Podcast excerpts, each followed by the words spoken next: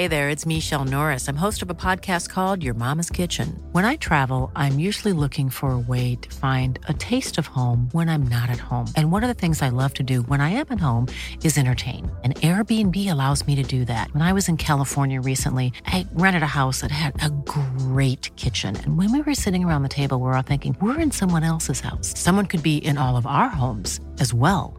If you have a home, but you're not always at home, you have an Airbnb. Your home might be worth more than you think. Find out how much at airbnb.com/slash host. Wow. Nice. Yeah. What you're hearing are the sounds of people everywhere putting on Bombas socks, underwear, and t-shirts made from absurdly soft materials that feel like plush clouds. Yeah, that plush. And the best part? For every item you purchase, Bombas donates another to someone facing homelessness. Bombas. Big comfort for everyone. Go to bombas.com slash ACAST and use code ACAST for 20% off your first purchase. That's bombas.com slash ACAST. Code ACAST.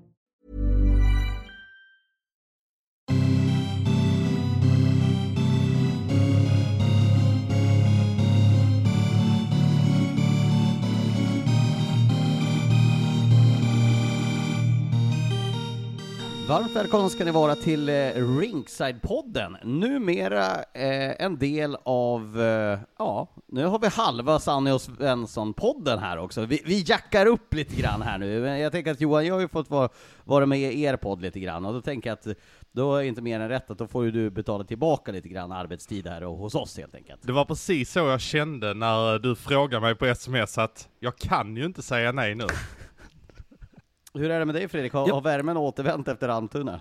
Ja, det är knappt. Ja, man får ju gå igenom så här tre stegsfaser, köra från Uppsala och hem med max på rattvärme och rumpvärme eh, och sen dubbla tecken och sen, ja men nu tycker jag börjar liksom, jag har kommit upp över 30 grader nu i kroppstemperatur.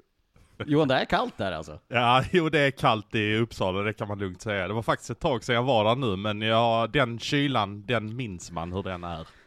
Jag vet som trä Varg. tränare har jag Jag stått vet så många gånger där och bara känt så här, kan inte det här eländet ta slut? Och det är ofta svårt att spela matcher där också, men eh, det är ju, däremot sa de igår nu att nu är det spikat med en ny arena i Uppsala, men det har jag hört så länge jag kan komma ihåg. Men du som ändå har varit i Oskarshamn, där är väl ändå kallt om något, eh, så du borde ju någonstans vara van vid det. Ja, men då var jag ofta så arg och upprörd så jag vart värmd av det. Men eh, nej, jag tycker Uppsala är ju en klass för sig. Eh, eh, Johan, det ska ju sägas så, bara innan vi går in på det hockeymässiga, eh, vi delar ju mycket. Vi delar samma bransch och snart delar vi delar ju också födelsedag, så du menar snart är det ju stor, eh, det är ju högtid för oss snart. Ja, men vi fyller båda år första maj, dagen efter kungen. Exakt, exakt. Vi, vi tänker att vi låter kungen ha sitt först och sen så kommer de stora in där. Första maj på er alltså? Ja, får du gärna komma Är det ihåg. barn av protesttider eller liksom, är det därför man går med plakat? Den uppväxt av bakf- bakfulla födelsedagar, men väckt av morsan när man är, man är 18 och så bara, eh, klockan är halv nio, kommer in med en tårta bara, men ut! Lars, ut! du ska ut med plakat nu. och demonstrera här. Men nu tycker jag att vi ska gå in på det som är hockeymässigt, för det är faktiskt det därför folk slår på för att lyssna om det här. Och det är ju så att en eh, sista omgång igår, en rafflande, spännande sådan, och eh, Fredrik, med tanke på att du var på plats så får du sätta lite grann pulsen eh, på eh, hur det var kring Almtuna-spelarna när Södertälje både gjorde 2-2, 3-2 och 4-2, så får Johan ta vid sen. Vi kan konstatera att den matchen i sig, Almtuna-Västerås, var Eh, mindre bra. Eh, och det tycker jag också finns rimliga förklaringar till. Två skäl. Almtuna var nervöst och spänt, det stod mycket på spel. Västerås saknar ett gäng spelare, fullt legitima skäl till att inte komma till spel. Och hade egentligen ingenting att spela för när det gäller tabellplacering. Och även om jag tycker att de liksom gjorde man kan inte begära så mycket mer. Den här sista edgen i det man gör, då, då måste du ha en drivkraft att det är du är jagad eller du ska förbli någon. Så att eh, den matchen var ganska beige, men det var ju ändå dramatiskt genom att det var 2-2. Och det var ju väldigt intressant på, på de här monitorerna som vi har i studion så så låg ju Södertälje, eh, Troja Södertälje framme där ett snabbt blev mål. Och då sitter ju liksom spelarna som är närmast då oss och tittade på den. Eh, sen används ju den som sån här EVS med repriser, så det försvann det. Men det var väldigt mycket frågan som kom, liksom, vad står det, hur går det? Och det var många västeråsare som var kanske mer spontant nyfikna, medan Almtuna-spelarna tror jag var lite stressade av det. Så att eh, det är klart att det är ju fascinerande hur det kan, kan avgöras liksom så på slutet, men eh, jag tycker inte det finns någonting att säga att det var något märkliga resultat på något sätt. Nej, det, det var väl bara den där sista minuten, så man kan lugnt säga att den verkligen bara spelades av. Så är det. Och det, man, men, och det, det kan ju för ögat tyckas vara liksom, vad fan, varför går inte Västerås? Men, men om du tänker en normal match, du, så har du 2-2, du jagar inte på det, utan du, du vet att det kommer en overtime och Västerås vinner den. Så att, men vill man vara konspiratorisk så kan man ju alltid hitta några märkliga förklaringar till saker och ting. Ja men så är det, och, eh, men det som var mest udda var väl kanske att Kajsa hade en intervju med tränaren där eh, i Almtuna direkt efter slutsignal på 60 minuter när det står 2-2 i en match. Fredrik hade glömt bort att det var en förlängning, så han bara Kör, kör! Ja, men, och, och där var det ju också så här, sen när, när Västerås gör mål eh, i overtime så hade jag blicken, det var ju liksom över Almtuna-spelarna, så var det någon, jag vet inte nu vem det var, som flög upp. Liksom som att Yes, fast det var Västerås som gjorde mål. Jag tror mer det var liksom att nu, nu, nu är säsongen slut. Och så ser man ett lag som åker och jublar med sina fans där, ett på den andra sidan. Så att, eh, märklig match, men eh, jag tycker det är ju bara att, att konstatera, om man tar Södertälje bara för att liksom stänga det fenomenet. Jag, de, var, de har ju ställt till det själva, det är bara att konstatera. Det är inte Almtuna och Västerås fel. Jag har alltid samma känsla varje år vid den här tidpunkten, att det är lika fascinerande att man går från 100 till 0 i ett sånt läge som Almtuna var. De krigar in i den absolut sista minuten och sen så bara är säsongen död. Ja. Eh, alltså det där är ju också, eh, det är ju skönt att vi är i den delen av säsongen när man liksom får se känsloutyttringarna, för nu börjar det ju betyda någonting på ett helt annat sätt. Vi har ju sett det i SHL ganska länge och det har ju varit samma sak för Södertälje.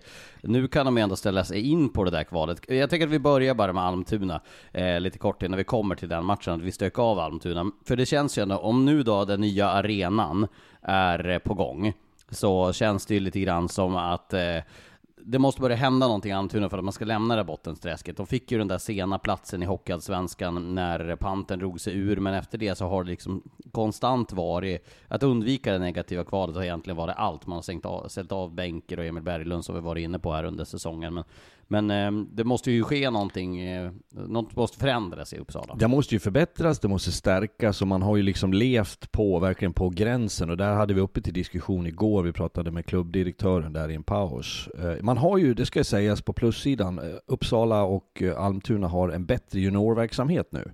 Man är med och kvalar om att ta steget upp i högsta ligan, det finns någonting, ungdomssidan, man man har ju byggt det, finns träningshallar, saker och ting är på rätt väg. Sen tror jag man har fastnat vid att tro att en ny arena bara i sig ska generera publik. Jag tror att den tiden är förbi när det är liksom prosecco och röda mattor som bara drar publik. Du måste ha en, ett lag som levererar också. Då får man kanske tänka om lite där. Jag tycker man har haft lite för trötta spelare och jag får också signaler om att man man släpper typ Emil Berglund för att man tycker att han är för kravställande. Eh, och det är ju den typen av spelare de skulle behöva ha för att förändra någon kultur. Eh, så att eh, Almtuna har utmaningar, tveklöst. Almtuna måste ju komma ifrån alla de här signalerna de skickar när man eh, säljer spelare mitt under säsongen. Alltså det sänder ju signaler till sponsorer också att eh, var är vi på väg? Vi har redan gett upp säsongen. Vilken sponsor är sugen på att haka på ett sånt tåg? Det det är ju lite det jag är inne på. Jag tycker att Fredrik säger något klokt där, alltså just det här att eh, om man skickar iväg någon för att den är kravställande, jag menar det, det måste väl vara det absolut viktigaste du har, framförallt när det kommer från din lagkapten.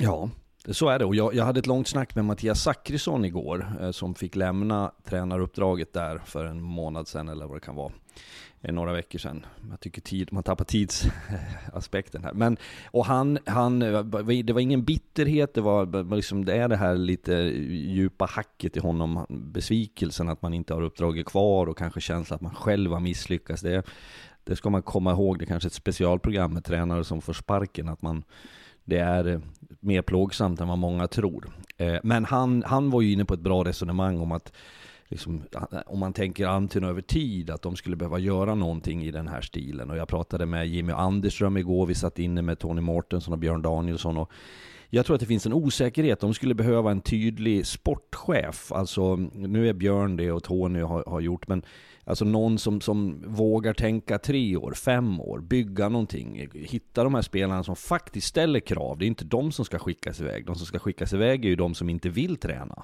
Och det där behöver förändras. Mm. Eh, nej men, och, och, jag tänker att vi, det för oss vidare till eh, att vi helt enkelt går vidare till Södertälje. För Södertälje, som Fredrik var inne på, de har ju ställt till det för sig själva.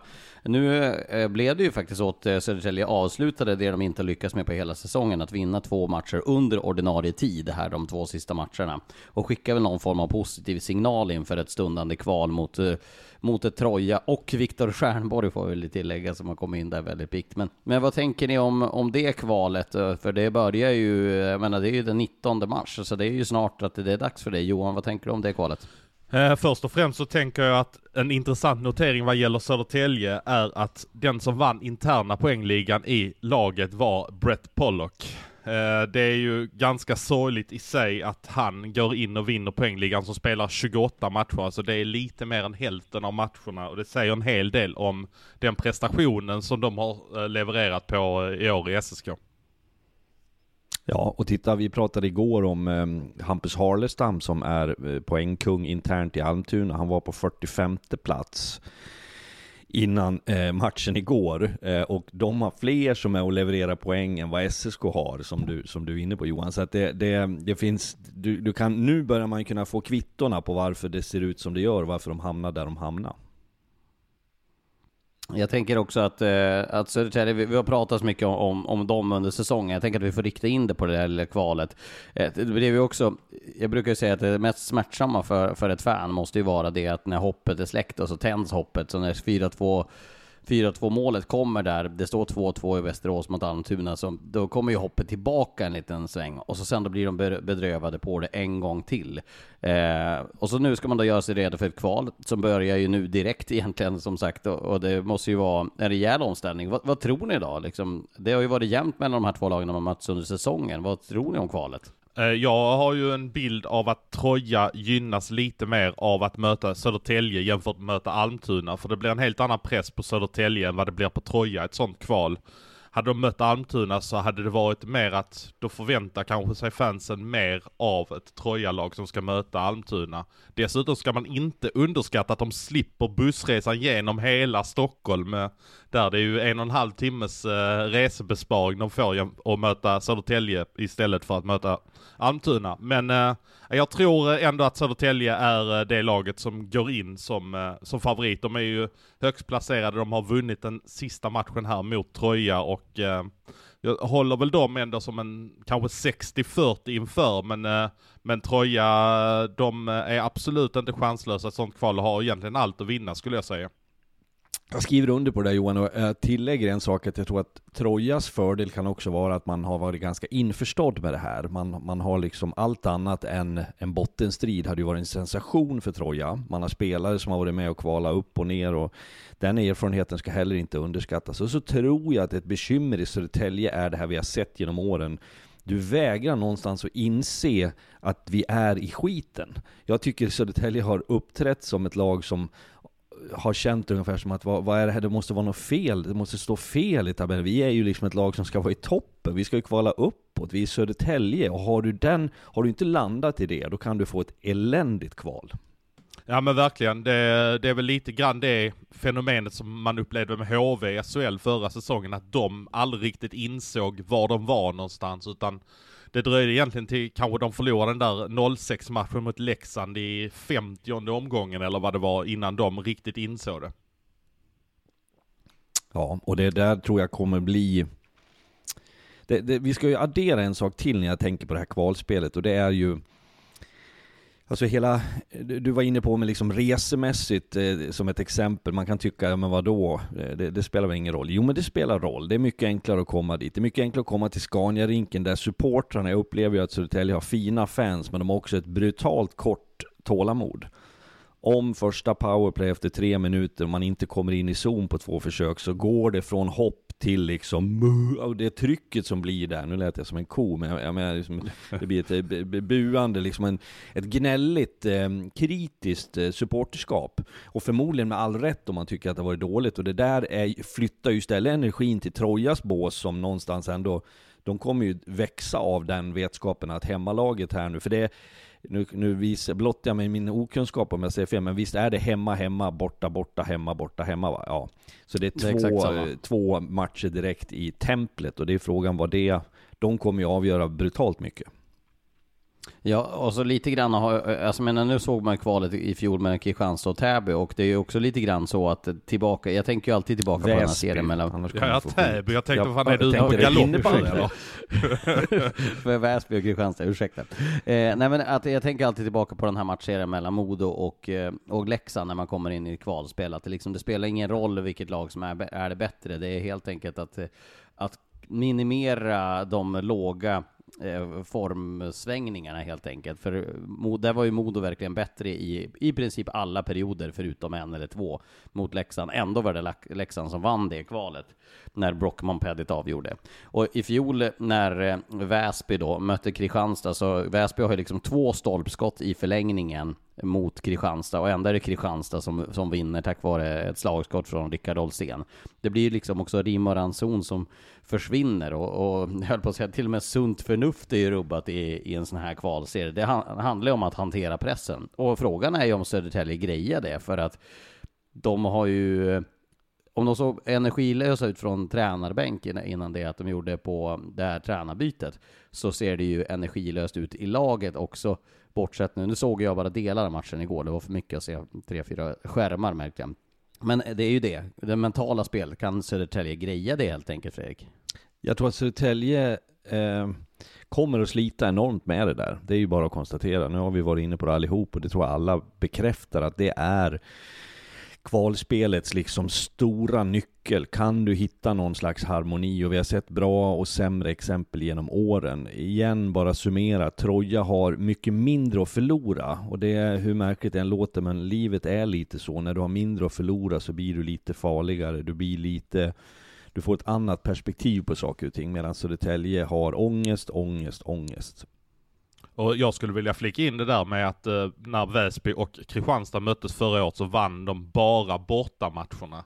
Eh, nu spelar det väl kanske inte jättestor roll eftersom det var tomt i hallarna, men jag tycker ändå det har visat sig även i de andra kvalen här genom säsongerna, det som har ett kval från Hockeyallsvenskan upp till SHL och liknande. Oskarshamn åkte och vann match 7 i Timrå, alltså borta hemma spelar kanske inte så stor roll i det här fallet. Det kanske till och med är en fördel att, att ha borta fördel om man säger så då. Ja, jag håller helt med och det där är lite fascinerande för jag, jag märker hela resonemanget i media, alltså skrivande press gör det, vi som sitter i TV och pratar, man slänger sig med liksom ett gammalt begrepp att ja men det är viktigt med hemmaplansfördel. Eh, men det beror helt på vilket lag det är, det beror helt på vilka förutsättningarna är. Är du det givet bättre laget, till exempel HV71 som har liksom goda förutsättningar, får de fylla upp eh, sin arena och det är liksom möjligheter att, att få liksom skina, det, att det är större än risken att man ska åka runt och göra bort sig, då är det en fördel. Men så fort att det börjar gå lite emot, så fort att du har liksom, får den negativa effekten där så kan det bli galet. Så att jag, jag håller helt med, man, man, ska, man ska inte underskatta det faktum att det finns inget skönare ibland än att åka till bortaplan och faktiskt vinna. Ja och sen så eh, var det kanske intressant att Södertälje fick de där två raka segrarna för att nu inleder de med två raka hemmamatcher och eh, då kanske det ändå är skönt att ha det i säcken att de kan vinna två eh, raka matcher för att, ja. Eh, jag tänker att vi går vidare också och, och sen eh, hoppar vi då ett steg uppåt i de som eh, ju klarade tiondeplatsen, nämligen Tingsryd som vi får, får hylla. Men innan vi hyllar Tingsryd med det så börjar man ju fundera om kanske till och med Vita Hästen gjorde ett felval att inte sälja Colby Sissons och Rihards Marenis med tanke på att det verkar ju som att Vita Hästen har gått på semester tidigt. Matchen mot Södertälje såg inte bra ut och jag menar igår, det är inga bra signalvärde att vara så utcheckade mot Kristianstad som de var igår. Nej men å andra sidan eh, när de inte sålde dem så tog de poäng upp i Övik direkt. Marenis gjorde, gjorde mål direkt och de vann ju faktiskt ett par interna möten mot just Södertälje under tiden som, eh, som de, alltså efter transferfönstret stängde. Så att eh, jag skulle ändå säga att det kanske ändå var det som till slut räddade dem att de, de inte gjorde den försäljningen. Dessutom så, så jag kan ha, jag förstår att för, för liksom vid en första anblick att den matchen man gör nu och att man torskar så stort hemma i en sista match. Men, men luften hade gått ur dem. De har på något sätt, tycker jag, överpresterat nästan till. Man har spelare som Marene, säger Marcus Eriksson, Colby Sissons, eh, eh, Iles, alltså det är spelare som när det har gällt mycket nu faktiskt har klivit fram och räddat hästen kvar. Och att man då i en sån här sista match, det är lite det får bära eller brista och så börjar det fel, att då går luften ur. Den där situationen har jag varit med om och det, det går inte att säga att det liksom är, jag förstår att man var frustrerad där och då, men de måste titta i ett större perspektiv. Eh, jag tycker ju att, eh, ja, men jag håller med, vi, vi, eh, vi, de klarar det Vita Hästen, så att de, de har gjort det bra efter förutsättningarna. Med den rulliansen av spelare och, och skador som har varit under säsongen. Marcus Erikssons säsong måste ju bara hylla, alltså vilken otrolig säsong han har gjort den här säsongen. Och frågan om han någonsin har varit bättre.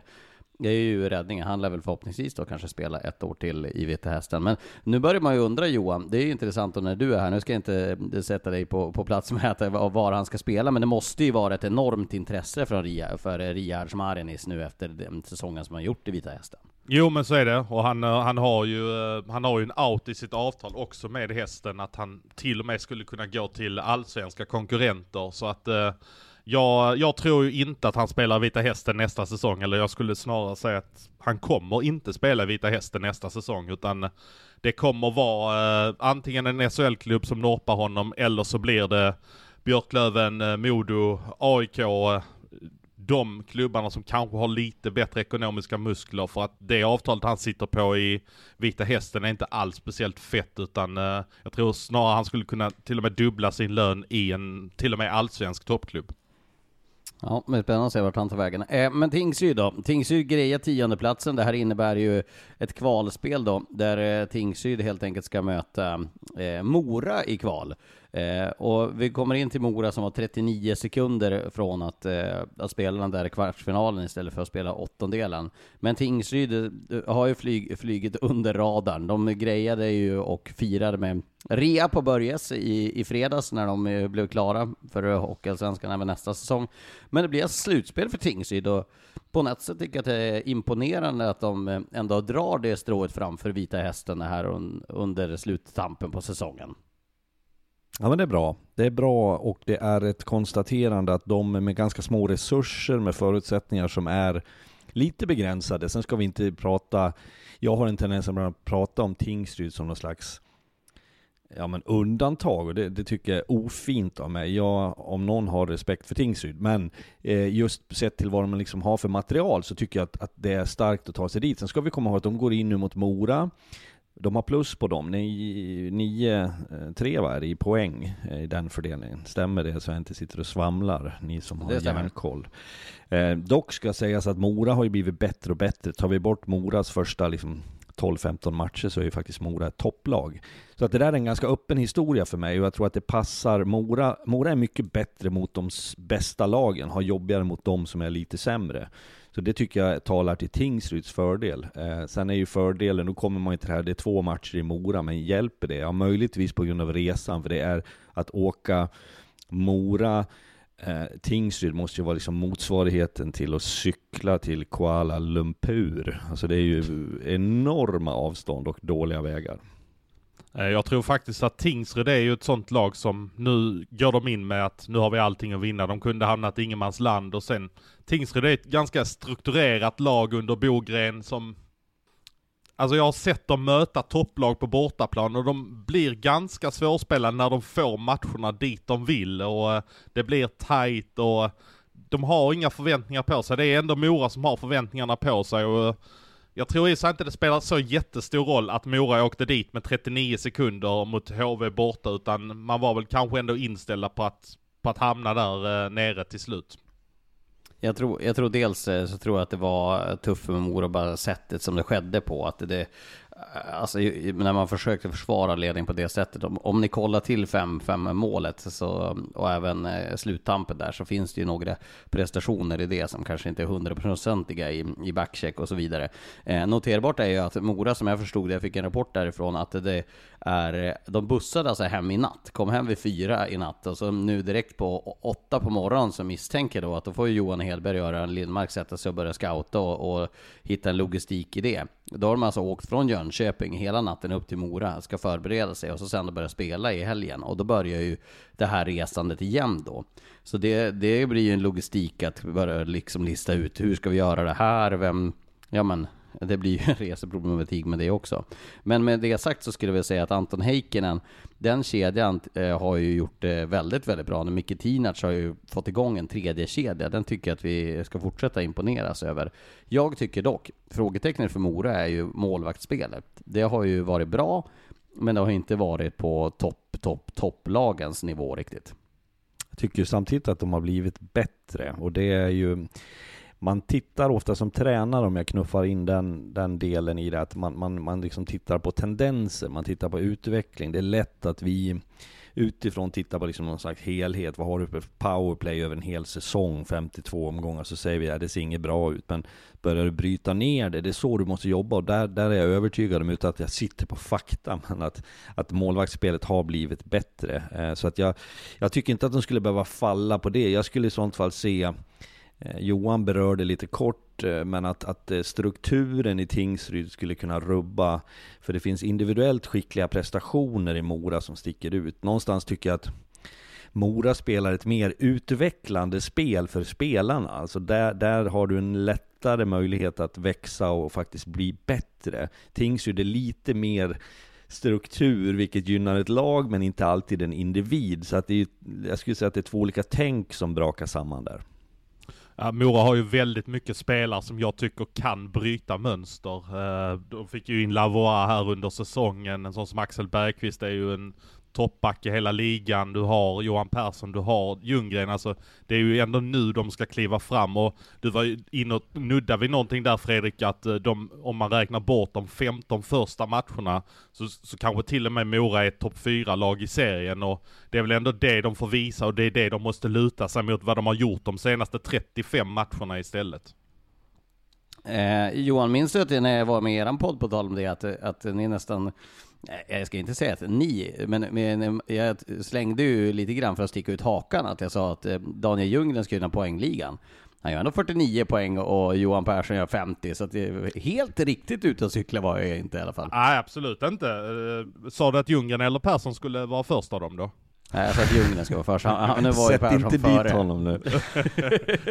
Nej, men de har, gjort, de har gjort det bra, men jag, jag, skulle väl säga att det är väl ganska väntat också. Ljunggren var väl jättebra redan förra säsongen. Eh, det som jag kan känna är att en sån som Lukas Wernbloom inte har gjort fler poäng än vad han gjorde förra säsongen. Jag tror han gjorde 47 förra säsongen. Jag hade ändå förväntat mig att han skulle kanske addera en 5-6 poäng till på det i år och, och få SHL-chans nästa säsong. Nu vet jag ju att både Linköping och Oskarshamn tittat på honom, men med tanke på läget i omvärlden och att det är jättemycket spelare lediga så vet inte jag om en sån som Lukas Wernbloom kommer fram till SHL i år på grund av det. Ju... De har ju försökt hitta en omgivning till honom hela, hela säsongen egentligen. Men det är också ett, jag ska, jag, jag ska inte ta någon ära och heder av Wernbloom för jag gillar den, jag tycker den är som karaktär som är bra, men det är ofta den där, det kan man ju höra och inte bara i Wernbloms fall, vi pratar med tränare ibland så säger men den där vi har svårt att hitta vem den ska spela med. Det, det, är, det är ibland en minusegenskap om, om du liksom ska vara du måste puffa kuddarna så att du ska liksom ligga mjukt. Ibland får du, får du spela med den där, okej okay, jag gör min grej, så att jag, jag tror inte att det behöver vara liksom någonting som vi ska behöva vara fundersamma över. Jag tycker Värmland har gjort det bra, men jag, jag, kan också känna att poängmässigt, ja men några till, eh, men sen bidrar ju han liksom med attityd, han smäller på, det finns andra egenskaper där som jag tycker är bra, och kanske att han är en slutspelsspelare. Det är ju det vi får se nu då, de här närmaste dagarna. Ja, jag tänkte säga det. Jag tror att han kommer att växa av det. Men jag eh, slänger in en fråga från Fredrik eh, Bergstrumf på Twitter. Som säger det finns det en chans att Moras första kedja kan vara intakt och leka hockey även nästa säsong. Mora gör en satsning och intåg av eventuella KHL-spelare i SHL. Det känns som att det kan vara en del toppspelare i HA som blir kvar i aningen ofrivillig anda då. Eh, och det känns väl som att både Wernbloom och eh, Ljunggren Persson finns en ganska stor chans då att Mora kan få behålla alla de tre. Ja, och Måns Karlsson också tror jag framförallt att eh, han är väl en sån spelare som kan behöva ett år till och menar vad, vad är Lukas Wernbloom? Han är 0-0, han behöver ju faktiskt inte ha så himla bråttom för att han kommer ju ha en 12-15 år i SHL ändå om han vill det liksom. Om han bara gör rätt för sig så tror inte jag det är några problem. Det som det som kanske knakar för Mora är väl att åldern sticker iväg på Persson och Ljunggren lite grann. Att eh, får de chansen så kanske de känner att de vill ta den. Eh, men samtidigt, ska de få en chans högre upp så ska ju de spela högt upp i laget. Persson har ju redan varit uppe i SHL utan att riktigt lyckas. Så att då är det väl att man ska, man ska ge sådana spelare chansen och vilken SHL-klubb är beredd att göra det. Så det talar väl för att de eh, ska kunna stanna kvar i Mora. Men det där får in mig på en, på en grej som nu är ju båda ni mycket mer up to date eller liksom eh, in, in, ni, ni, följer och har lite mer koll på de här snackisarna, är han på väg dit så, det tror jag kommer, det är en tränarskada på mig att jag kan inte göra så mycket åt det, men nu är jag på TV så nu måste jag lära mig att hänga med. Men jag skulle säga så här att det, det finns ju en kategori spelare som vi genom alla tider har sett är ruskigt bra i Hockeyallsvenskan, men inte kan spela SHL beroende på att du får inte rätt förtroende där. Eh, sen finns det undantag, ta Patrik Karlqvist som nu som ett lysande exempel på en som man faktiskt har valt att ta.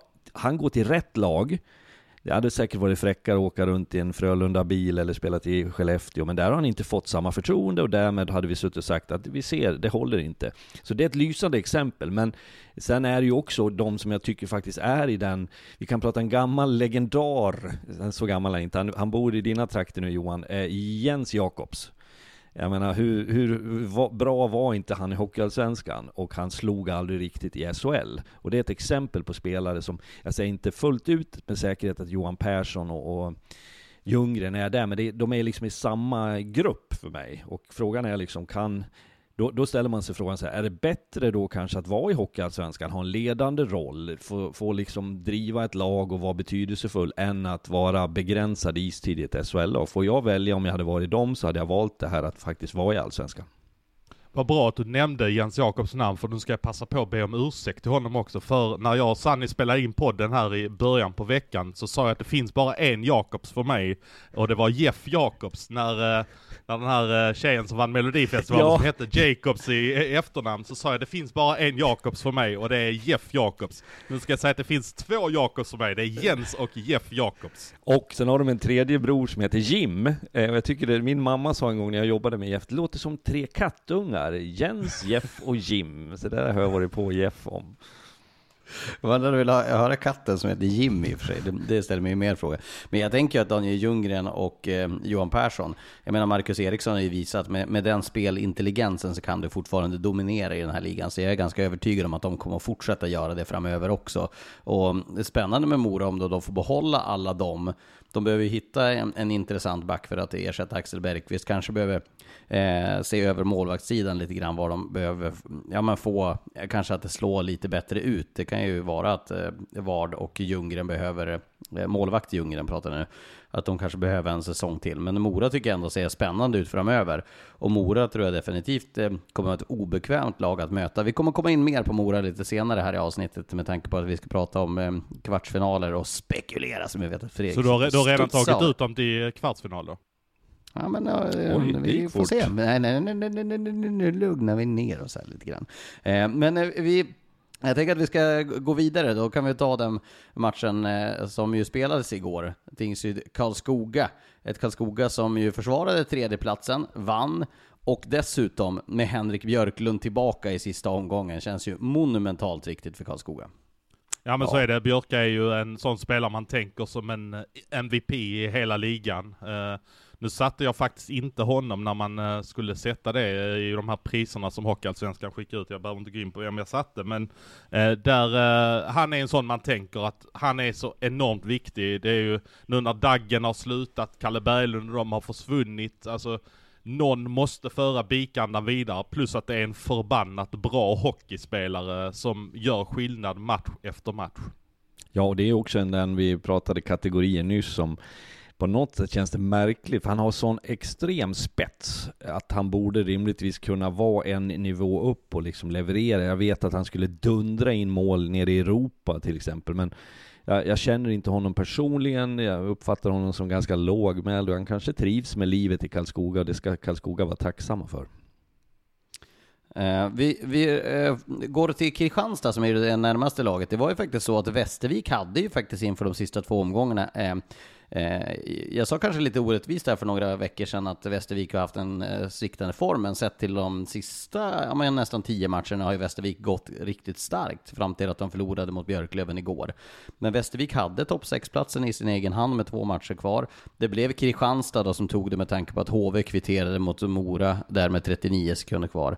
Så Kristianstad ska alltså, eh, de grejer den där eh, direktplatsen till kvartsfinal. Det får väl ändå höja på hatten på att de, de stretar till och hittar hitta någon energi trots att den har eh, falnat här under slutet på säsongen. Nej men Kristianstads, eh, det är ju eh, deras fantastiska höst som har liksom dukat för det här. Sen är ju inte jag förvånad egentligen att det har gått svajigt. Alltså det, det vore så orimligt om de hade liksom haft den där sanslösa formen konstant, att det kommer svackor. Jag är fascinerad och lite imponerad att man ändå till slut landar en sjätteplats. Fallet hade kunnat liksom blivit större och då hade vi räknat bort dem helt. Stark seger igår mot ett, ett, ett Vita Hästen som hade då checkat ut, men nu kommer den stora frågan, vad kan vi förvänta oss av ett Kristianstad i slutspelet? De har ju verkligen uppnått något häftigt.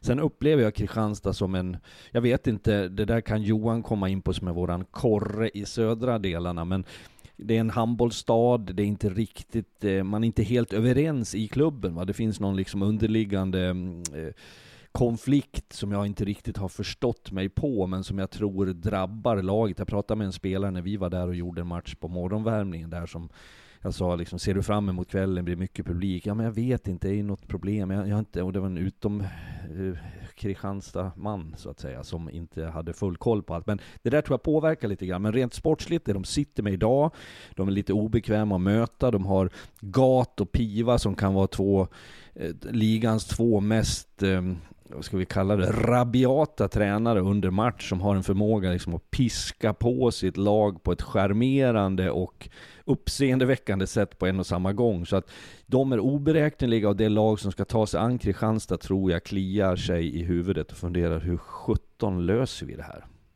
Och sen tycker jag att det är en intressant grej när det gäller Kristianstad. Man pratar ju ofta om hur viktig en målvakt är i ett slutspel. Där har ju faktiskt Kristianstad det som kanske har varit ligans bästa målvakt i Dickov. Och intressant att se honom, en 20-åring som inte har någonting att förlora, är säkert inte ett dugg nervös att kliva in i det där utan eh, han tycker bara det här ska bli hur festligt som helst. Han har redan sitt SHL-kontrakt klart nästa säsong så att eh, han kommer bara gå all in för att eh, spika igen utan att känna några nerver. Och jag tror också att alla de här jänkarna som har varit så bra under säsongen, de känner också jag menar, eh, Kontos kom från division 1 och eh, de har ingenting att förlora. De har gjort någonting jättebra av säsongen. Så jag skulle säga det att nu när de har löst topp 6, man var på väg ur det, man avslutar positivt. Så jag ser ju att Kristianstad kan bli riktigt otäcka här eh, i ett slutspel. Ja, det, det, du ska också addera det faktum att det är så lite nyhetens behag. De har ju, du får väl säga att de har etablerat sig då, eh, även om folk kanske pratar om dem som ett undantag. Men det, det, är så många faktorer på det där pluskontot som gör att man som grupp triggas och får uppleva den bästa tiden på säsongen och med kvaliteter hos spelare som liksom både kan vara elegant och leverera poäng men också spela en ganska tuff och intensiv hockey så kommer det att vara ett lag som besvärar andra tveklöst. Det, det, har ju varit lite så. Eh, Kontos har ju varit bra egentligen hela säsongen, men, men eh, eh och Sidorov har ju varit klart sämre här senaste tiden. Men nu gjorde Sheik eh, avslutet med hattrick igår och det är klart att det går ju han stärkt av att kliva in i, i ett slutspel med den formen. Nu får de dessutom möjlighet att ja, men, eh, träna lite hårt här under veckan, vecka, avvakta vilka de ska, ska möta helt enkelt. Så det är en ganska trivsam sitt som Kristianstad sitter i helt enkelt. Eh, och vi ska prata, Johan har du något att tillägga där? Ja, men när du var inne på Sheik så uh, intressant också kring honom är att han jagas ju av uh, rivalerna i ligan. Där är ju toppklubbarna på precis som med Marenis, att uh, Att jag hör att till exempel både Björklöven och Modo är på en sån som Chico. och han spelar väl lite grann för sin framtid, precis som egentligen Kontos och, och de här gör också. Så att det, är, det är viktigt för dem att visa att de duger när det verkligen gäller också. Jag tänker ytterligare en sak när, som blir bredare, men när Johan nämnde det här. Det är ju den här tiden på året, även om jag vet, och det här, det här kan ju du ännu bättre Johan, men det är klart att man scoutar tidigt och man, vissa avtal skrivs ju redan liksom eh, under höst och vinter, men ur ett Eh, här, alltså på, på, ett sätt så är det ju slutspelet som verkligen gör att du ser karaktären hos en spelare. Så att det här är ju den, det tillfället, det är lite mer mediebevakning, du syns lite mer.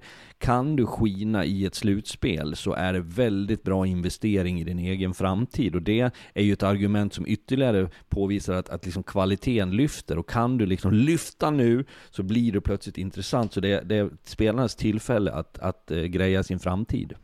Det var egentligen så som en sån som Noah Welsh eh, levde när han var eh, som bäst, att han var alltid på topp när det gällde som mest. Nu är väl Modo ett undantag, men han var ju ganska bra i det kvalet också, så han var väl den enda som stack ut där och han var alltid som bäst när det gällde som mest. Så att eh, det finns de spelarna som eh, vi kommer kanske se kliva fram här nu. Det är ju inte omöjligt att en sån som Lukas Wernblom kanske får sitt SHL-kontrakt på att han, oj, han klev in och gjorde nio poäng på fem matcher i ett slutspel.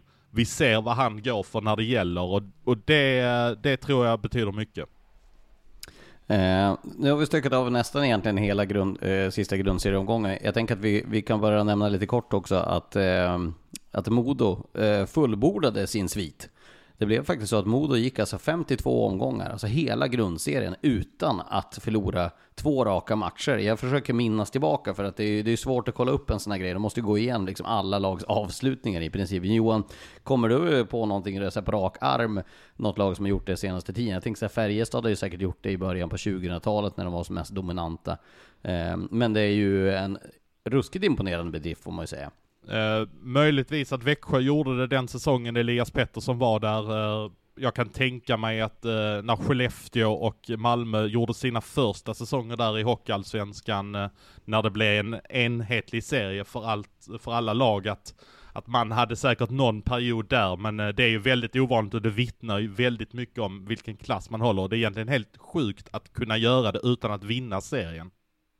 Ja, faktiskt. Men Fredrik, vi har ju pratat mycket under, under säsongen, men det är ju ändå väldigt imponerande i alla fall. Verkligen, och det som, det som slår mig är hur lite de själva, alltså jag har klämt på eh, Karlin vid flera tillfällen och försökt få han att tycka att det är ruskigt bra, men han, nu är ju det en väldigt avslappnad och eh, ödmjuk tränare, så att han har liksom inte ens gått i fällan, och jag vet några spelare har fått frågan i sändningar och sådär.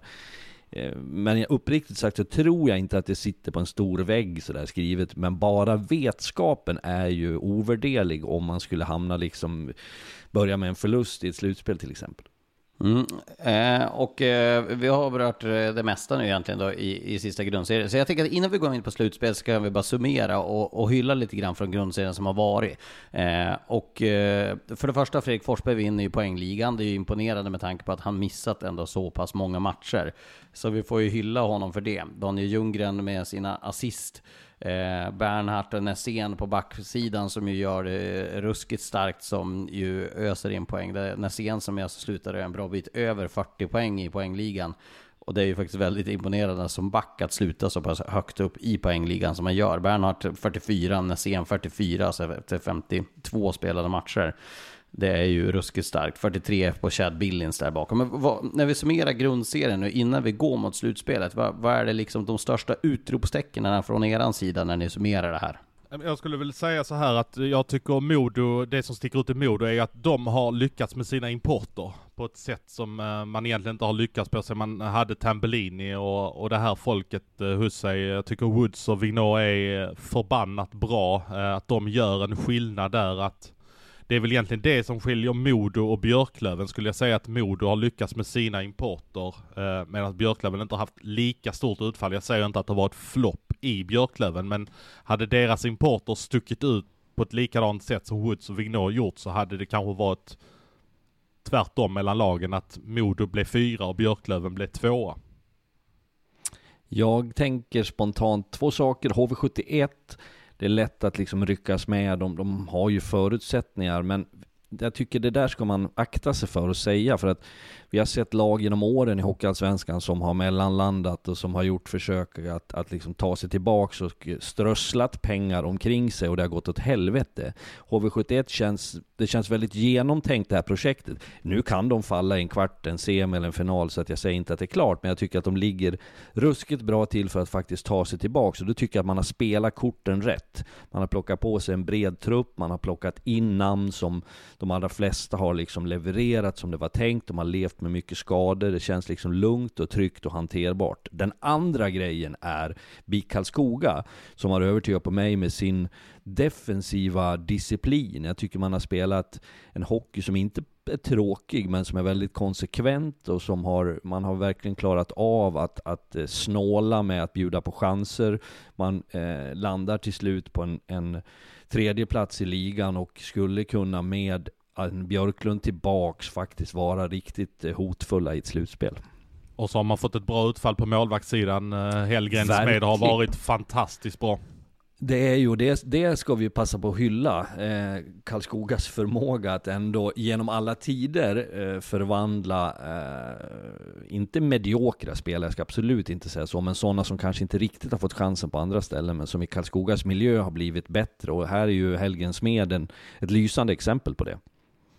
Eh, tre grejer där som jag vill, eh, vill flika in. Eh, den första är ju det att det är lite oroväckande för BIK Skoga att det verkar vara en ny skada nu på Henrik Larsson, backen, som har haft en skadeförföljd säsong och det har ju ja, en rörig säsong. Vilket gör att det är ännu mer imponerande skulle jag säga för Karlskoga att man har eh, gått så pass bra trots att deras första back eh, som de värvade in för säsongen först knäskadad, kom tillbaka, har inte varit sig riktigt lik efter det.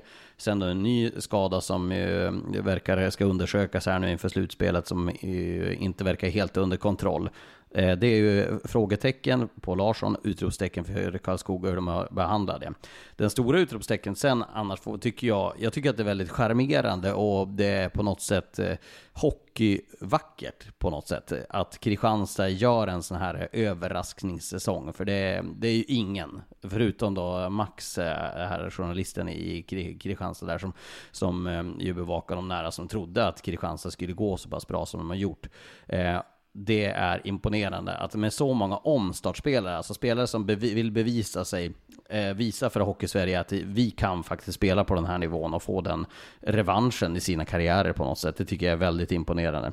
Sen tycker jag också att ett annat utropstecken är målvakterna i Hockeyallsvenskan. Jag vet inte exakt vad det säger om ligan, men jag tycker att det har kommit fram väldigt, väldigt många bra målvakter. Hellgren Smed var ni inne på, Dickov, Pavel Komchenko. Det är väldigt många som har eh, imponerat stort på mig på målvakts sidan. Så jag tycker att det är många bra målvakter som är på väg uppåt i sina karriärer som eh, säkerligen SHL-lagen sitter och ja, men myser ihop händerna på när de eh, ser det där. Vad tänker du om det Johan? Ja men eh, och en sån som Jonna Voutilainen har gjort det jättebra i Björklöven och i princip slagit ut Klas Endre. Det, Klas Endre var ju ändå en av de bättre i Allsvenskan förra säsongen och man har hittat ett, ett bra par där i Björklöven. Så äh, det är som du säger, det är mycket målvakter som har gjort det bra men jag har också noterat att man har sett spelare som varit nere och vänt i SHL också tidigare. Vi har sett en sån som Lukas Zetterberg komma tillbaka. Nu blev han till och med bestulen om man får säga det. På lite poäng som han gjorde där eh, mot Södertälje när de, eh, när de torskade den matchen 0-5 eh, tack vare skrivbords ärendet. Vi har Micke Frycklund som har varit hur bra som helst.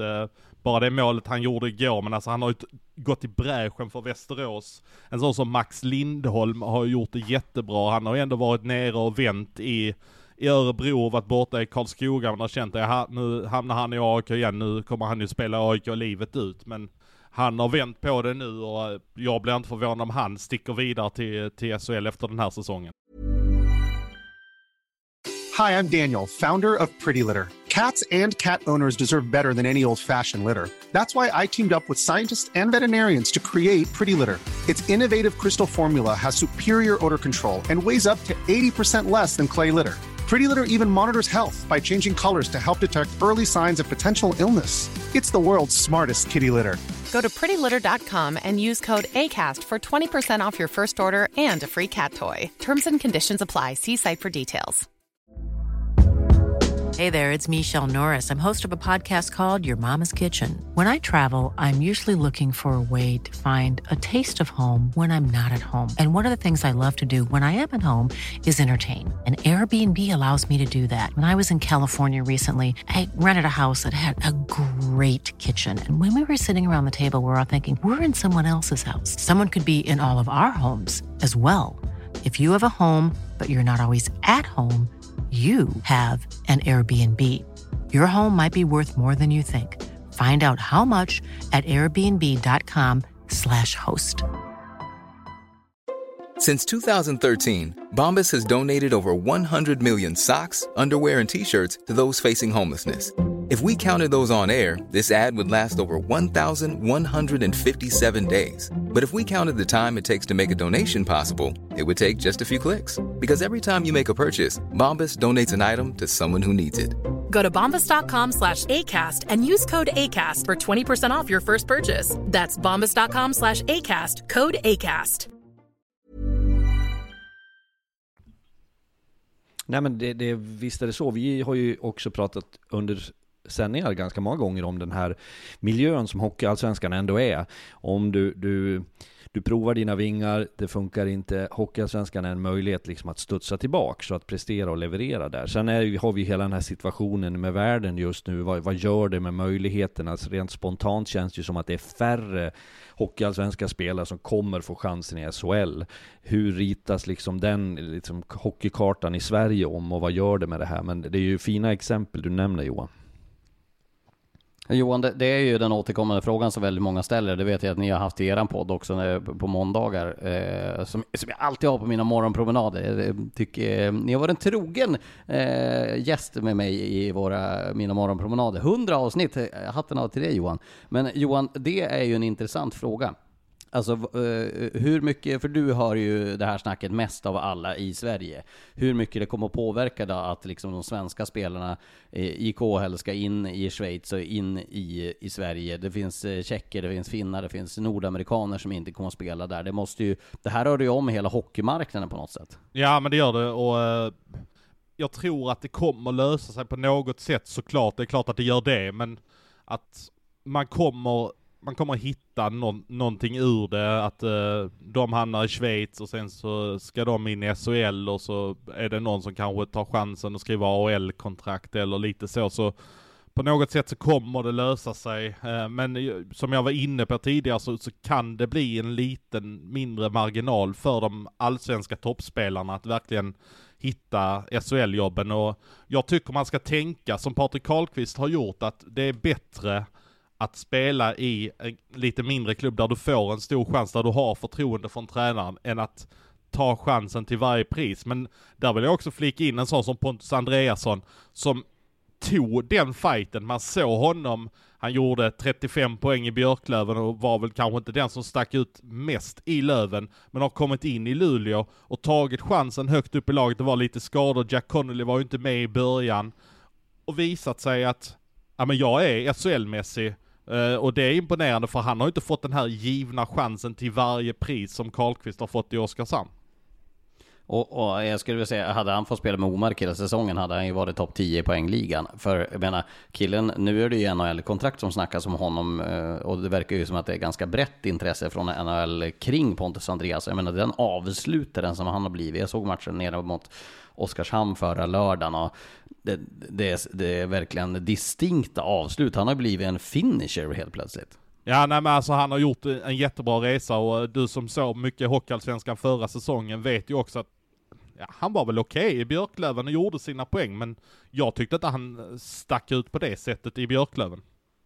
Och än mer imponerande därefter. Jag adderar också det faktum att, för nu pratar vi om spelarnas, delvis spelarnas liksom val, vad väljer jag att gå till, hur, hur mitt omdöme tillsammans med mina rådgivare, min agent. Men jag tänker också att det ligger ett ansvar och en intressant del i klubbarna, det vill säga sportchefer och tränares förmåga att ta en spelare från en miljö och sätta i en annan, att faktiskt på något sätt duka upp för möjligheterna för den här spelaren att leverera, men också hur du jobbar med en sån spelare under säsong. Och jag har relativt tät kontakt med tränare på, på alla möjliga nivåer, och jag vet att när man jobbar på ett så intensivt bra sätt med spelare som, som kanske inte är given, så kan du få en effekt om du, du verkligen tar hand om dem. Och idag är det där så brett, du jobbar med video, det är liksom samtal, det är extra träning, det är förtroende.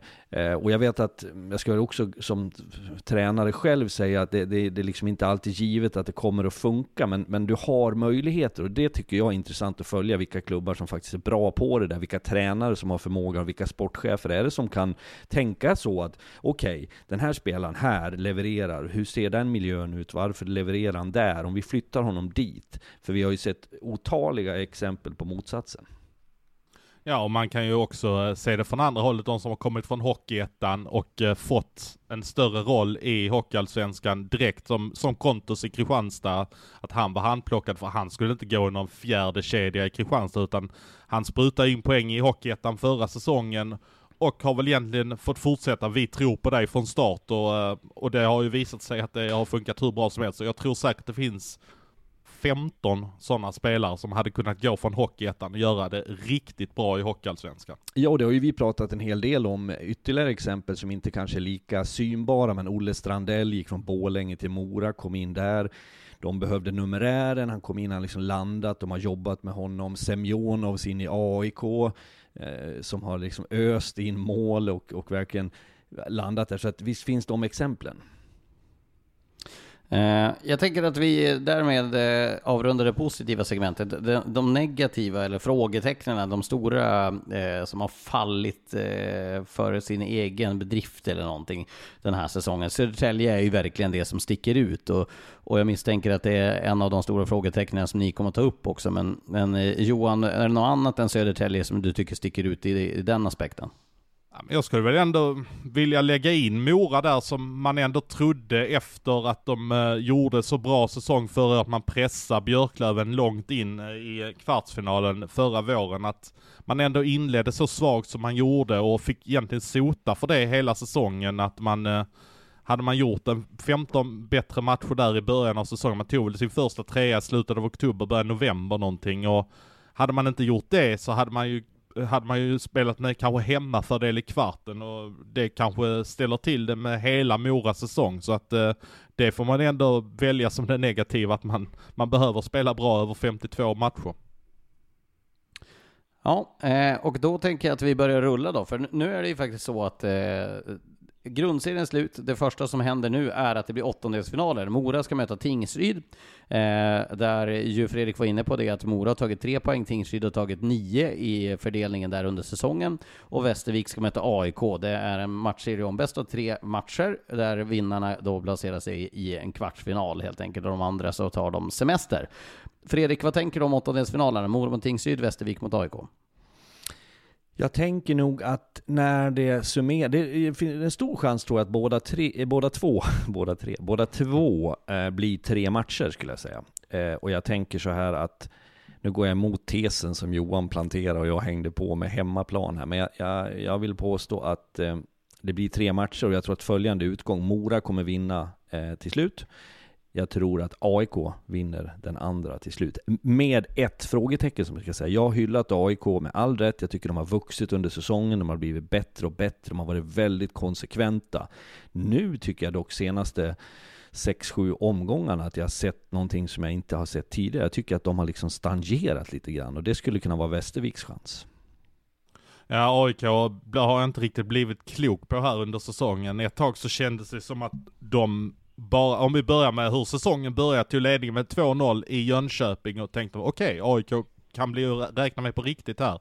Och sen så hade de en tuff höst och eh, då kände jag så här, alltså nu får AIK verkligen börja blicka neråt snarare än att blicka uppåt. Gjorde det jättebra efter jul. Och sen så är det som du säger Fredrik, att man har totalt stagnerat här i slutet av serien, precis som man har blivit bekväma av att nå målsättningen för att vara topp 10. För det, AIK har ju en ganska uttalad målsättning här över tre år, att man, man ska vara eh, topp 10 i år, man ska vara topp 6 nästkommande år, och så år tre ska man då vara med och fighta som en SHL-plats. Så känslan är att det har blivit bekvämt. Jag tror inte att de har tänkt så själva, men att det har smugit sig in i eh, klubben. Mycket möjligt att det är så och jag tycker att det är bra, jag ska direkt säga det. AIK behöver andas och tänka lite långsiktigt. Det är lätt att det blir snabba kast, det är liksom en, en klubb som, som har en sån historia. Men det får man aldrig gömma Eh, man får aldrig gömma sig bakom det, utan det, det, är lite här och nu också. Jag tror att man förväntar sig publik, eh, partners, samarbets, alltså folk runt omkring vill ändå att AIK, kräver ändå att AIK ska vara med och jävlas någonstans. Så att jag tror inte att det är något bra tecken om det skulle vara en nöjdhet. Eh, jag vet inte om det är den, eller om man har slut på bränsle på något sätt efter den här säsongen. Jag, jag vet inte, men det ska bli mycket intressant, för det här ska jag ju flika in än en gång det kommer att ändra karaktär. Den här sporten som vi älskar är en sak under 52 omgångar, något helt annat i ett slutspel. Mycket spännande att följa vilka är det som har förmågan liksom att, att kliva fram och göra skillnad. Och det kommer vi bli överraskade som vi blir varje år. Ja och det ska bli intressant att se vad en sån som Weigel och Holm och, och Sandberg, de kan uträtta här i ett slutspel eh, att de yngre spelarna kommer gå, att Semjonov kommer fortsätta tugga på, att Oskar Magnusson kommer vara liksom en igel som ligger i ögat på, på motståndarna. Oskar Magnusson kommer för att förlänga kontraktet med AIK. Eh, det ska vara klart nu. Jag kan ta en annan grej när vi ändå är inne på AIK. Ja. Att de bygger ju även för nästa säsong och eh, jag fick till mig lite uppgifter på att de kommer värva William Eriksson från Björklöven till nästa säsong. Jag, jag lovar lite grann här på våra sociala medier att jag skulle, att jag skulle slänga in någonting också inför nästa säsong. Så då tar vi den här med William Eriksson som man ska vara eh, muntligt överens med då till nästa säsong. Det, det känns ju som eh, en smart spelare att rekrytera med tanke på att han eh, har ju varit den första som har fått eh, flytta på sig just med tanke på att han kanske är lite, lite snäll på sidan om isen men han har ju visat under säsongerna sin kapacitet så jag tror att det är smart av, av andra lag i det skiktet att kolla efter en sån spelare som verkligen kan Ja men det är ju en spelare som jag kan se nästan en Oskar Ståhl Lyrenäs utveckling på. Exakt vad jag skulle säga. Jag tycker också det finns en spännande potential och han, han har blivit klädd klämd mellan 11 utländska spelare och några svenska i det laget som har varit bra. Så att han, han eh, har eh, potential. Ja, och det, det har varit över en längre tid som han alltid har varit den som har rubbats när det har kommit in en ny uh, spelare i Björklöven. Ja men William Eriksson är lätt, han skickar vi ner i, i fjärde kedjan. Och, och så blir det för vissa spelare, det är inte för att de inte gillar William Eriksson utan det har varit enklare, man vill inte flytta på, på Freddan och Wiklund och de här utan om man har värvat Ulle Liss för att han ska stå där. Nu har han förvisso inte fått stå i powerplay hela säsongen vilket är oerhört märkligt men uh, det har ju ändå varit så att ja, men han är kanske den enklaste rubba och, och kommer han då till AIK så, så kanske AIK säger att nej men du ska ersätta Niklas Heinerö nästa säsong, du ska gå som, som eh, högerforward i vår första eller andra kedja. vi tror stenhårt på dig och vi, alltså då, då ser man kanske honom som sin Patrik Karlqvist att vi kommer tro på dig hela vägen in om du så misslyckas de första fem, sex, sju matcherna. Ja men den, den värvningen tror jag stenhårt på. Jag tror, jag tror att det kommer att svida för Björklöven eh, också för att jag tror att eh, det är en populär kille i, i Umeå-trakten så som jag har fått det till mig. Så eh, jag tror att den kommer att svida lite för Björklöven och det är en smart rekrytering av AIK. Ja, nej, men Kristoffer Malm, jag tror han försöker bygga om lite, att, att hitta lite yngre, lite hungrigare spelare. Man har haft en ganska hög ålder i laget med Sandberg och Weigel och Holm och Henerö och eh, Windlert och allt vad det har varit. Man, man försöker nu föryngra sin trupp lite grann och man har fått in Semjonov som var tidigare pratade och det är Oskar Magnusson och det kommer, de har ju en bra egen verksamhet också AIK så du har ju, eh, du har ju han slovaken, du tappar jag namnet här vad han heter överhuvudtaget. Dvorski. Ja, Dvorski ja. Tänker alltid på Dalibor Doder när jag tänker på eh, Dalibor Dvorski. Var väl gammal handbollsspelare i Lugi, spelar väl kanske i landslaget också, jag har väl dålig koll på handboll. Jag gillar att du tar sidospåren Johan, vi, vi uppskattar sidospåren här hos oss, så det, det, det är fint. Eh, men, men vi ska summera då. Eh, jag tror att Mora slår Tingsryd, och jag tror att Västervik slår AIK. Det är mitt tips, och Fredrik, då får du gissa då. Eh, vilka tror du, hur tror du att det kommer falla ut de här serierna? Och så får Johan ta vid efter. Pratar du åttondelar fortfarande? Ja, åttondelarna. Vilka vi, jag tror att Mora slår Tingsryd, jag tror att Västervik slår AIK. Ja, och jag sa ju för ett tag sedan, om du har glömt det min kära kollega. Men ibland Men vi repeterar oss. Jo men det är någon som, som är ute och går med hunden nu och så ropar på hunden. Så hörde de inte det första gången så säger jag det igen. Jag tror att Mora vinner 2-1 i matcher. Jag tror att AIK vinner 2-1 i matcher. Och jag tror definitivt att Mora slår Tingsryd, därmed tror jag att de kan eh, klippa dem med 2-0 i matcher. Uh, och sen tror jag att nej, jag tror ändå AIK går vidare från Västervik-matchen och det här älskar ju garanterat Emil Georgsson och gänget att höra att jag inte tror på Västervik för att nu, det kommer väl något sms här från Men de honom sitta- när han har hört detta. De kommer ha genomgången, så det är ingen video idag grabbar. Vi ska lyssna på podd nu i några sekunder och höra att de dömer ut oss. De åker buss hem nu torsdag från, de har övernattat i Sundsvall fick jag höra och åker på väg hem till eh, Västervik nu för att göra sig redo för matcherna. Eh, ja men eh, om, om vi eh, ponerar då, nu får vi väl eh, ta lite brasklappar här inför. Men eh, det ska ju då antingen på söndag eller på tisdag nästa vecka så ska ju då helt enkelt eh, HV, Modo och Karlskoga eh, de ska ju då helt enkelt välja sina slutspelsmotståndare, bara för att eh, göra det här extra tydligt om någon inte har koll på vad det är som gäller i kvartsfinalerna. Efter åttondelsfinalen så går två lag vidare. Sen kommer HV71 att få välja då vilka motståndare de vill ha i kvartsfinalen. De får välja bland de fyra sämst placerade lagen. Samma sak gäller för Modo, de får välja av de tre resterande sämsta lagen efter det att HV har valt. Sen får Karlskoga välja mellan de två sämst placerade lagen efter det.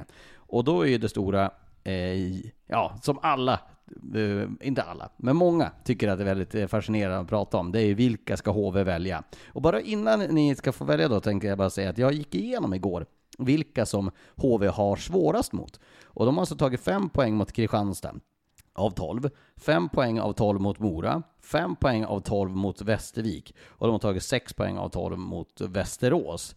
Det är de lagen som de har svårast för rent sett, statistiskt sett under säsongen. Och då Johan, Mr Maddox Svensson, vilka tror du att HV kommer att välja i en kvartsfinal? Ja, men jag tror AIK går vidare så de väljer AIK. Fredrik, det här älskar du vet jag. I love it. Nej, det gör jag inte, men jag tror så här. HV71 kommer att välja det lägst rankade laget konsekvent. Oavsett vad vilket det blir. Ja. Mm. Med en Och- passus. Mora stör HV71. HV71 kan inte riktigt förstå varför. Det ska inte vara så. Men Mora har hittat några nycklar och jag tror att deras lite irrationella spelare, deras ändå karaktär som finns nu, stör HV. Men jag tror ändå att HV kommer att gå på den tesen. Det, det är min hjär- tränarhjärna som kickar in, att man ska inte reta hockeygudarna, man ska inte ta några fräcka val. HV71 har varit så konservativa hela den här säsongen med allt de har sagt och gjort och så tydliga så att jag tror att det skulle, vara, skulle få vara för mig väldigt anmärkningsvärt om man plötsligt skulle bryta ut och säga nej men vi, vi tar Västerås. Nej, nej det kommer inte hända och, eh, och framförallt inte när man har en tränare som, som Tommy Samuelsson som, eh, som absolut inte vill bjuda på den typen av eh, mentala övertag från motståndare i onödan. Nej. Så att uh, ur den aspekten så kommer det definitivt bli så. Och det är ju lite tråkigt att det är så att man tänker så, för det tar ju bort lite grann av det här valmöjligheten att vi väljer dem, men vi väljer dem för att de har varit lägst rankat. Man är väldigt noga med att poängtera det. Alltså, det är lite tråkigt att man inte bara kan säga vi kommer välja, vi kommer välja Kristianstad för vi tror att de har slut på bränsle. Nej men det är ju Sverige, alltså hela våran mentalitet är ju så här och den, det har väl sin charm, vi är ju väldigt eh, neutrala på alla tänkbara sätt. Men just i den här frågan så, så är det, vi har inte en historik av det här fräcka, det har liksom inte slagit väl ut när någon sticker ut hakan riktigt. Det kan må så vara att det är torrt och tråkigt, men jag tycker att det är ganska rimligt också. Sen skulle det ju kunna vara längre ner, eller går jag före dig nu Lars? Ja, du får köra. Nej men då Kör på. tänker jag så här att det finns ju lag som till exempel BIK Karlskoga. Det är ju det busigaste laget vi har på något sätt, eller klubben, som skulle kunna göra något val som är lite annorlunda. Skulle ju kunna tänka mig att de skulle kunna ta Västerås. Eh, för att det är en praktisk resa, för att det drar publik och för att Karlskoga har ju ändå en inbyggd mentalitet att kunde de välja eh, Florida Panthers så skulle de göra det för att det var liksom något fräckt över det. Jag tänkte precis säga det att det enda som känns helt givet är att det kommer bli Björklöven mot eh, Västerås som spelar i den kvartsfinalen som blir över. Men du är ändå inne på något intressant där att Karlskoga skulle mycket väl kunna göra Ja. det. Jag vet inte hur de har gått internt mot eh, exempelvis De har tagit sju av 12 poäng. Mot, Kri- Sju mot av 12 poäng mot Västerås. Mot Västerås. Och hur har de gått mot Mot- Kristianstad? Har du det framför Eh, dig? mot Kristianstad har de tagit 6 av 12. Okej. Så det talar ju också för att de ska kunna välja Västerås i ett sånt läge, men... Ja, Jag har ju svårt att säga att de verkligen ska bjuda Västerås på det. Om, det, om allting är rock'n'roll i Karlskoga så är väl ändå Helmersson den som är mest sansad. Ja, ja, herregud, det är ju som en bibliotekarie. Han är ju väldigt lågmäld och försiktig och förståndig ska jag säga. Jag gillar honom och det han har gjort. Men sen var ju vi, vi gjorde ju Väst, eh, Björklöven Västerås uppe i Umeå, Lars, här. Fredags. Fredags var det ja. Och då kunde vi inte låta bli att liksom sticka in det resonemanget när man var där och smög på morgonen. Så, ja, det här skulle kunna vara en kvartsfinal och då tror jag för övrigt, om det blir så, för det är väl det rimligaste, att den skulle kunna vara väldigt eh, underhållande.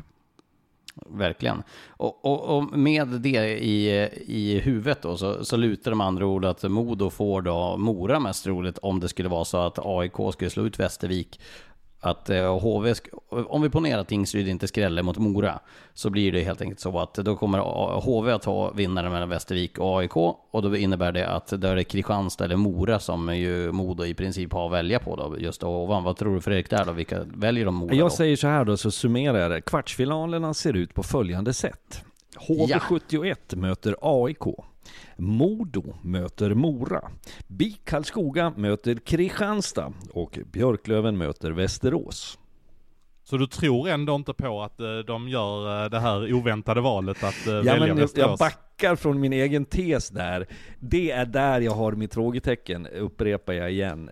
De övriga tycker jag känns på det sättet, men jag hade ju älskat om BIK hade valt Västerås. Den tändvätskan, eh, är det E18 va, ni som kör mycket bil? Jag Exakt. eh, tar mig fram på annat sätt oftast, men den, den, där kommer det liksom gnuggas fans emellan. Ehm, spelare, ledare kommer kunna den där vägen om de inte kunde den innan. Det skulle kunna vara mycket intressant och bra hockey.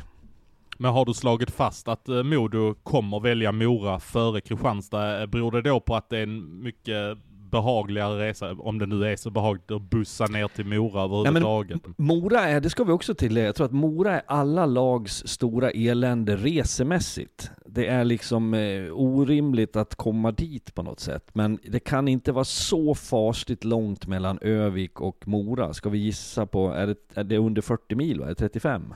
Nej, det är längre. Det måste vara längre ja. Jag tror det tar, vad Karlskoga, tar det? du- Fy, du fyra timmar köra. från Karlskoga, eh, vi sa Mora va? Fyra timmar från Sundsvall ner till Dalarna va? Typ. Ja, exakt. Cyklar ni eller? Vad- Är det så långt? För, Var, var, var skulle vi? Skulle vi från Modo till Mora? Från Mora till Örnsköldsvik. Ja, det är ju då till, eh, när du ska ner till Gävle så har du då åtminstone en 30... Men de ska inte till Gävle. 30. Ja men du kör väl den Nej, vägen? nej, nej, nej, nej. Var viker man in? Vid typ Söderhamn eller Ja, vid Hudik? och så åker man till Trönö kyrka finns det. Där har jag åkt så många gånger när jag var juniortränare. Skitvägar. Eh, så, ja, ja, det är skitvägar, sista bilen där. Men ja, jag backar. Jag tog nu fram här, det finns ju teknik idag. Eh, Jag behöver inte öppna kartboken. Det ska vara en... Var du så här en- snabb på att få fram det där, Fredrik? Enligt mina uppgifter så är det 45 mil. Så att det är ju i och för sig inte trevligt. Men det jag skulle ställa det mot är Örnsköldsvik idag, då måste du åka buss till Umeå. Det är, vad är det, 10-12 mil. Ja. Du måste vara där i god tid för att checka in på flyget, för att flyga, om inte du chartrar, jag vet inte ekonomin i, i, i Modo, det gör du inte, då ska du via Arlanda, vi ska ner till säg Ronneby eller eh, Malmö va, för att ta dig till Kristianstad. Det, det tar också en jädra tid och är oerhört segt. Jag vet att jag en gång i tiden Eh, Niklas Olausson, han spelade i Luleå, jag hade honom förr och så träffades vi på någon typ Arlanda och så sa jag, det är så lyckligt, ni, ni som flyger hela tiden liksom. Då sa han, det finns inget tråkigare än att flyga i etapper och du sitter still, du är liksom fastlåst, du kan inte röra dig. Att vara på en buss, de ligger ju, det, det liksom spelas kort och tv-spel och det, det behöver inte vara fel med, när du kan styra ett busschema. Jag tror faktiskt att det finns, att det skulle börja gå en flyglinje från, eh, från Everöds flygplats utanför Kristianstad upp till Stockholm. Eh, jag, jag vet inte om den har satt igång riktigt. Jag, jag har faktiskt aldrig flugit från eh, Everöds flygplats i Kristianstad. Många har jag flugit ifrån. Jag har till och med flugit från Gävle Sandviken. Men, eh, och jag har till och med flugit Köpenhamn Västerås en gång i tiden. Men eh, eh, den har jag faktiskt aldrig flugit från trots att det faktiskt är i Skåne. Jag kommer att tänka på, på eh, ot- otroligt sidospår här. Men har ni, jag vet inte om ni har sett den briljanta filmen Eurotrip. Då, då fastnar de eh, ute i Östeuropa och så ska de ta, då ska de ta tåget till, eh, till Berlin dit de har som ändstation. Och så frågar de en kille så här, så här Is there a train coming soon? Eh, yes, they are building it now. Ja. lite, lite samma spår som Modo har. Ja, de håller på att bygga flygplatser. Vi ska se om vi hinner klart med det. Okej, men eh, jag är med på ert resonemang. Så antingen så blir det Modo, Mora och Karlskoga, Kristianstad. Om inte eh, eh Karlskoga drar en rövare och väljer Västerås. Men mycket talar ju för Västerås Björklöven. Det känns ju som en väldigt kittlande kvartsfinal. Kan Kristianstad göra det mot eh, Karlskoga? Också väldigt kittlande. HV ska ju stöka av eh, AIK borde de göra ganska enkelt i den kvarten. Jag säger så här, om HV71 inte ska ta klivet upp så kommer de att falla i en kvart. Det är i kvarten, det är lite oberäkneligt, det är svårare att veta var du står, du har haft ett uppehåll, man har inte riktigt lärt sig liksom slutspelets eh, eh vindar. Eh, sen får man bygga upp det där så kommer HV vara ännu svårare att stoppa längre fram. Om de möter AIK i den här kvarten, uh, undrar om Christian Sandberg sätter igång uh, videon från uh, kvartsfinalen 2012 när lagen möttes, eller var det 2011 till och med? Någonstans där när, uh, när de stötte vid varandra och AIK klippte dem väldigt enkelt får man säga. det blir intressant att se. Och ytterligare ett liksom utropstecken i det fall att det skulle vara HV71 AIK. De möttes ju senast eh, känns som det är 14 år sedan i seriesammanhang för att de hade ju sina fyra matcher så tidigt. Vi är väl i november va? Det kanske ni sitter på Exakt. sanningen. Någonstans där. Vilket gör att efter det har det hänt ganska mycket. Jag tyckte, du sa något förut Johan, den där premiären som jag nästan hade glömt, men när man kommer ut och gör det jäkligt bra i Jönköping, man har 2-0, man förlorar den till slut. Sen möttes man, vi gjorde några av de där matcherna och jag tyckte att AIK, trots att de inte var i gott slag riktigt då, stod emot och bröstade upp sig. Det var rätt tuffa, intensiva fighter. Det var ju där Deilert eh, skadade sig i samband med den där fighten som var, det var energifyllt, det var eh, känslomässigt. Eh, nu har AIK ändå blivit bättre, det har HV förvisso också, men jag tror att de har lite svårt att värdera varandra. Det spelar ingen roll hur mycket video du har tillgång till och statistik. Det är här och nu, där och då i de här situationerna. Så att jag tror att den skulle vara, den skulle vara för mig väldigt intressant att se om AIK kan göra någonting. Eh, Jag vänder på tesen om det skulle bli så som jag tippade, att Västervik skulle, skulle vinna mot AIK. Eh, Västervik snacka om att de har allt att vinna. Om de skulle då, för då skulle ju i så fall HVs val bli Västervik. Jag menar, snacka om att Västervik skulle ha allt, allt, allt att vinna och mer David mot Goliat i en kvartsfinalserie går det väl knappt att få. Nej, och Västerviks stora styrka är ju, nu satt vi ju, du skojade och sa, Georgsson kommer skicka ett sms, alltså de, de älskar ju att bli uträknade också. De bygger hela sin identitet på att vi ska vifta bort dem. Det är så de liksom samlar på sig energi. Och sen gör de det alltid så ruskigt bra. Det, det får vi väl ändå konstatera, även om vi pratar ner dem lite nu i det fallet, vi tror att de sumpar en, en åttondel, så har de ju slagit oss på fingrarna förut och varför skulle de inte göra det igen? Nej men exakt, och eh, det som är intressant, om de nu skulle ställas mot typ HV, att vi räknar att de slår AIK. Intressant, HV har ju ett par spelare som jag inte riktigt, riktigt känner eh, är så slutspelsanpassade som man kanske ska vara. Vad händer med en sån som Tyler Keller och så? Han har väldigt mycket klass i sig, men jag vill se Tyler Keller i ett slutspel, att han ska driva laget. Så att, eh, att om någon kan börja störa den typen av spelare och sen ska man också bära med sig att Västervik faktiskt slog HV i Jönköping för inte allt för länge sedan. Och de hade 3-0. Den matchen gjorde vi i, eh, det var nog Kajsa och jag, det var kanske Lars. Eh, Stämmer. Man hade 3-0 tappade till torsk i overtime. Där man, jag ska inte säga att man hade grepp eller kontroll över HV71, man hade åtminstone var väl så bra med i den matchen. Nu pratar vi före jul och det har runnit vatten under broarna, men jag tycker också att det är det här som är så jädra spännande just nu, att vi kan sitta med en tes och en slutsats och sen börjar man fundera, och jag vet hur jag kommer vara idag, senare idag, bara, men ja, varför sa jag så? De, har- det här fick jag ju inte in. Det är det som är så oerhört charmigt med den här sporten. Ja, det, det, det vi kan summera, jag tänker att vi går inte in på kvartarna, det får vi möjlighet att göra i nästa veckas podd, och vi får börja eh, granska dem ännu mer då, när det faktiskt är det faktum de lagen som ska mötas. Men eh, minst sagt intressant är det. Det kan ju bli så, Johan, när ni spelar in era podd på söndag kväll, att det, det redan kan vara klart eh, kvartsfinalerna då, så då får ni dra eran siande, du och Sanny, gällande det där. Eh, innan vi summerar så tänkte jag bara säga det att eh, vi är inne i en jäkligt rolig tid. Alltså det är nu man märker det att eh, det börjar bli varmt ute. Det snackas om att det ska bli upp mot 10 plusgrader uppe i Norrland till och med. Snart börjar man se över sitt, eh, sin reselogistik över att eh, var ska man vara där, var ska man vakna där, sen ska vi åka dit. Och just det här som vi fick se redan igår i Almtuna, att vi får se känsloutyttringen av det som sportens DNA. Jag kittlas och man är lycklig när man vaknar och börjar tänka att nu är det slutspel. Säger du Johan? Nej men det är, eh, det är skitroligt. Eh, jag, jag, jag går runt med en viss ångest också på alla dåliga måltider och eh, allting man, allting som medför ett slutspel. Okej, okay, är, är, mina kläder beredda på att jag sticker upp ytterligare fyra kilo i vikt här den närmsta månaden? Eh, det är väl lite ångest också över det, så att jag ska, jag ska försöka hålla ihop grejerna den här, ja, det här slutspelet. Eh, båda ni är ju extremt rutinerade får man säga. Du Johan har ju flängt eh, sanslöst mycket genom åren. Betänk det faktum att jag är liksom van, jag har hållit på med hockey så länge, men jag har satt mig i en buss. Och det är det här som är problemet som man sen liksom får lida för resten av sitt liv. Att som tränare och spelare så är du, det är ju som en förskola som är ute och åker. Det står en buss där, man, någon berättar vad man ska äta någonstans, hur mycket mat man får ta, hur många eh, kycklingbitar får du ta.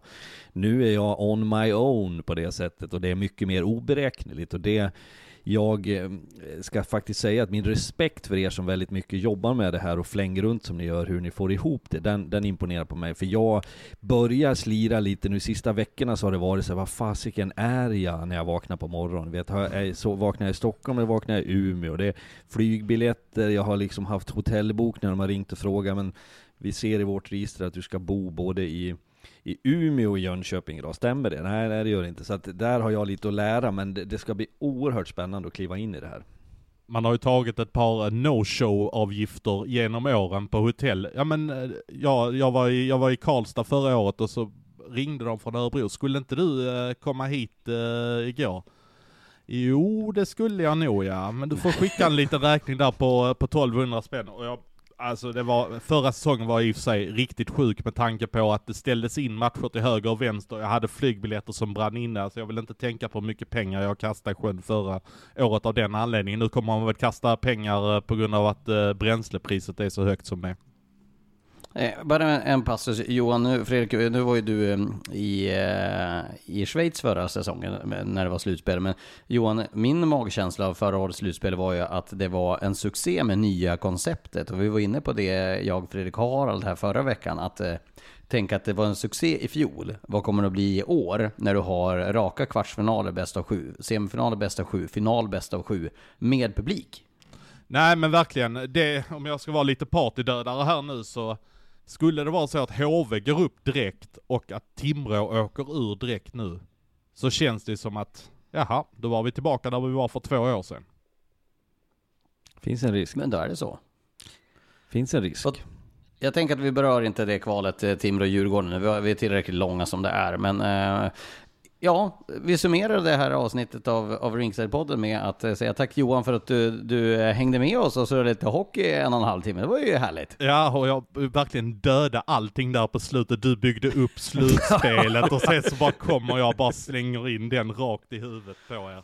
Men, rätt vad det är så går Karlskoga upp och, och Djurgården åker ner, så sen då sitter vi mitt i tombolan och så är det hela hockey-Sverige som eh, förvånas Jag som vad som ska också bara tillägga att jag fick precis här i sista sekund ett eh meddelande skickat från, det är en person, och det är inte Harald den här gången, som eh, vet om att det här spelas in och som skickade nu kul att man fick vara med.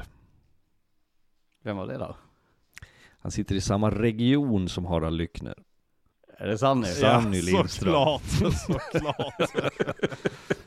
Så där kom den, jag har bara väntat på det. Vi, vi får ta en specialare med Sanny längre fram. Ja, vi får göra det. Tack så mycket Johan för att du var med. Tack Fredrik och eh, som sagt, nu rullar vi på. Slutspelstiden är här och eh, våren kommer. Snart eh, går vi i, i shorts med en kyld dryck och solar oss i glansen av att eh, lite ledighet. Men innan det, in i det här som sporten har slutspel. Tack för att du var med. På återhörande igen nästa vecka och eh, full gas med slutspel. Tack och hej. Hej då.